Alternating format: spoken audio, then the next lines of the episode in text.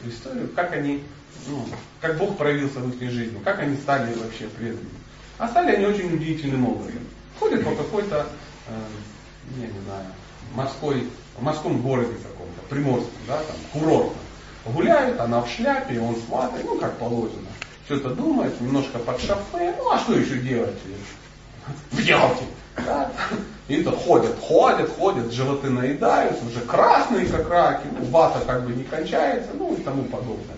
И вот это, классический вот этот вариант. И смотрит, идет какой-то чел в оранжевом одеянии, говорит, вот хорошая, чудесная книга про Бога, она очень помогает жить, мне помогает, и вам поможет, Бог проявится в вашей жизни. Вы знаете, реакцию на такие, Боже мой, Господи, что за чудило здесь вот это ходит. Да, иди, пусть проявляется в твоей жизни. И они смотрят очень удивительную ситуацию. Они отходят буквально метров на 20, появляются три каких-то гопника, говорят, уже отдыхают. Не подходят, говорят, ну что чудило, вы приехали, да, ну-ка, что это тут у тебя? Вы знаете, да, это красота такая. Начинают его пинать, книжечки, чем это самое, рюкзачок забрали, начали кидать друг другу, все, очень интересно такое.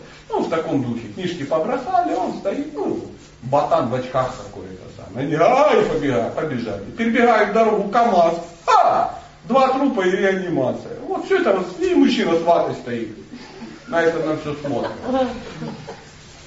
Шоу Бенихил, они так с женой пересмотрели, говорит, молодой человек, у вас там еще остались книжечки.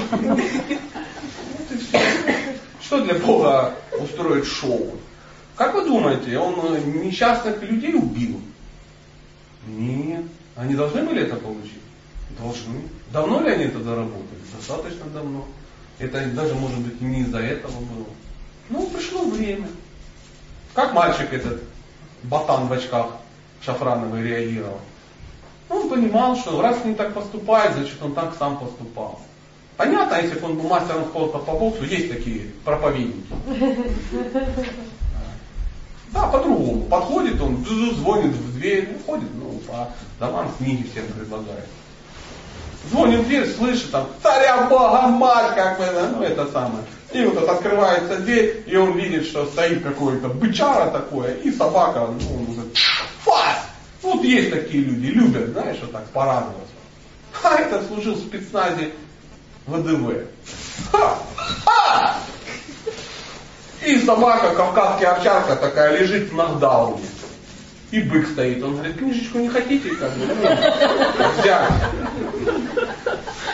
Мне можно зайти? Говорит, видимо, ты уже зашел. Знаете, вот такая вот история. Каждый поступает, большому кораблю большая торпеда. Ботану такая вот история. Рюкзак покидали, кому-то кавказская овчарка. Заметьте, ничего не перепутал.